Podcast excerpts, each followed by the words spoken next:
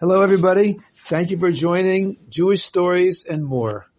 Today, I would like to tell you a personal story. This is a story that actually happened to me, and it's an amazing story, and it's a birthday story. Uh, a couple of days ago, I celebrated my birthday, and we had a get together called a Farbrengen, a time when people get together and share inspiring thoughts and different Torah and stories and so forth um, in order to become better Jews, learn Torah more, and do better mitzvahs and bring Mashiach quicker. And this is the story. I used to live in Morristown, New Jersey, and there I taught in a cheder. The truth is I lived there twice. Once I lived there as a bacher in the yeshiva of Tiferes Bachurim, and later I came back uh, to teach in a cheder there after I was married. And I had a small class in a small cheder. There was three boys in my class. And, um, of course, they earn points and they earn prizes for learning Torah. And every once in a while, I would take them from Morristown, New Jersey to Crown Heights, Brooklyn, which is about an hour's drive and we would have prize day. We would go to the store. They would pick out different prizes depending on how many points they had, uh, books and other things. And uh, this was, of course, a big inspiration for them, a big motivation to learn more Torah. And it, of course, added a lot of enjoyment as well, knowing that with every uh, part of the Torah that you're learning, you will get a prize. Of course, when we grow older, we realize that we have much more important reasons to learn Torah than for prizes. We're doing it because Hashem said, and um, of course, the biggest prize it helps brings Mashiach, which is what Hashem wants us to do. But in any case, at this age, it was most appropriate to give prizes. And so we went into New York, into Crown Heights, and we went to the bookstore, and there was some prizes they t- got that were not pr- books probably, whatever different things, fancy uh, tzedakah box or or whatever, uh, a nice new yarmulke, and books. And the boys um, who had the books, I think each one had a, at least one book. Um, I wanted to make it even more special by having their name printed on the cover of the book in gold lettering.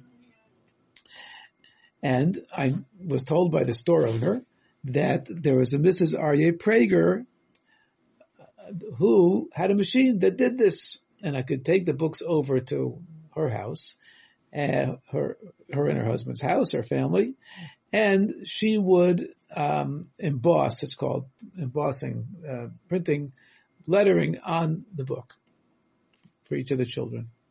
So I knew Mrs. Prager because I knew her husband.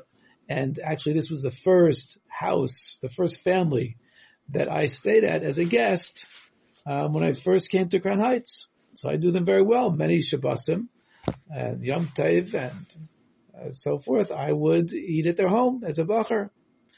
So we went over to Mrs. Prager's house on Eastern Parkway, a couple blocks away, and I knocked on the door and I told her that I heard that she had this machine. She said yes. And so she began to put the names of the boys on the books. While she was working, I told her that there is somebody who lives in Morristown who I know. We were in yeshiva together. And he had been married for five years. And unfortunately, Hashem had not blessed him with children. And I told her about it. And I asked her if she had any ideas. She said, well, when we lived in Paris, there was a couple that didn't have any children. And my husband, um, he went over to their house and brought them a picture of the Lubavitcher Rebbe when he was a little child, two and a half years old or so, when he still had long hair. In this picture, he's wearing a little sailor suit and um, he's looking straight at the camera. And that's the picture my husband brought to this couple that were childless after many years. Within a year, that couple had a child. And my husband brought this picture, or maybe a different copy of the picture, to a second family a second couple who didn't have any children after many years, and they also had a child after, during the ne- next year, and so too with the third couple.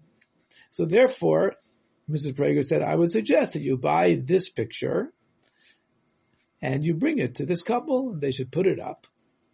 And, uh, hopefully Hashem will bless them with a child. Great. So I went back to the store after Mrs. Prager was finished and after we paid her. And I bought a picture, just like she said, the picture of the Rebbe as a small child.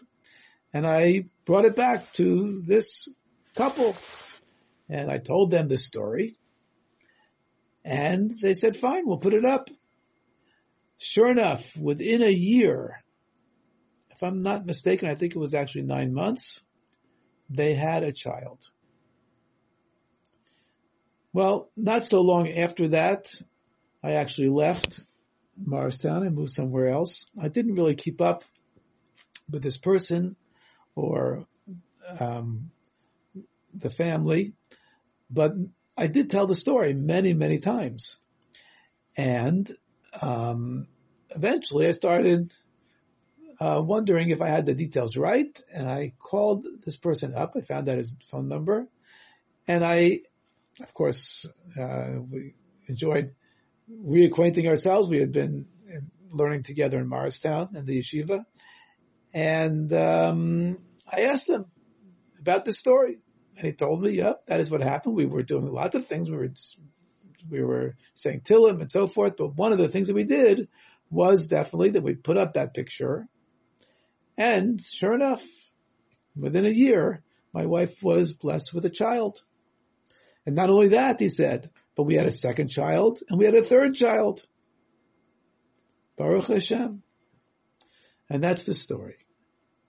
Now, why should putting up a picture of the Rebbe as a small child have an effect, bring bracha to a family that didn't have children?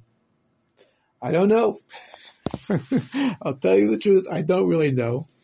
I do know that tzaddikim are able to bring about miracles when Hashem wants them to. Many times miracles are done through tzaddikim. Tzaddikim can give brachas and so forth. Of course, all brachas come from Hashem. But the tzaddik has the ability to channel brachas um, that may be um, stuck, so to speak. That Hashem wants them to have um, whatever bracha it is. Something's stuck in the way, and the tzaddik is sometimes able to help that the, the bracha should come come through which is not something I really understand. I'm just saying the words. I don't really understand how it works. But in any case, apparently it does. And just like there are many miracles that we hear about with the, uh, the Rebbe giving out dollars to people and so forth. But in any case, for us, the lesson surely is that we must have, of course, faith and trust in Hashem. But as it says in the pasuk, "V'yaminu b'Hashem of Moshe Avdai," that they, the Jewish people at the Yam Suf, believed in Hashem and in Moshe's servant. That is to say that Hashem works through a Moshe, a Moshe Rabbeinu, a tzaddik. And therefore, although of course we daven ourselves and we learn Torah ourselves, we do mitzvahs ourselves, but it's also important to have a relationship with a tzaddik and hopefully not just any tzaddik, um, but in addition to all tzaddikim are wonderful to have a relationship with and, and, and to learn from and to receive brachas from, but especially the tzaddik of the generation. Just like Moshe was the tzaddik of the generation. It was, of course, not the only tzaddik. There were other tzaddikim too, but he was a tzaddik of the generation. And the verse says, and the people believed in Hashem and in Moshe's servant. And this will certainly bring Mashiach quicker. As a matter of fact, in the first halacha of uh, halachas of Mashiach uh, in the Rambam, chapter 11 of Hilchas Melachim, is the beginning of the two chapter section about the laws of Mashiach. The first words are Melech HaMashiach, the King Mashiach. That is to say, a very, very special person. Just like a tzaddik is a very, very special person and it's important to connect with a tzaddik, so too, and even more so, Melech Mashiach, the King Mashiach, will be a person who is a great, great tzaddik, as well as a Navi, and will bring all the Jewish people back to Torah and to mitzvahs. May it happen immediately, and may each of us do our part to make it happen quicker through learning more Torah, doing more mitzvahs, goodness and kindness, and tricking our Yetzer Horas, not listening to our Yetzer Horas, our evil inclination, learning about Mashiach and learning about all parts of Torah. And in this way, may Mashiach come quickly, immediately, if not sooner. Thank you for joining us for Jewish stories and more.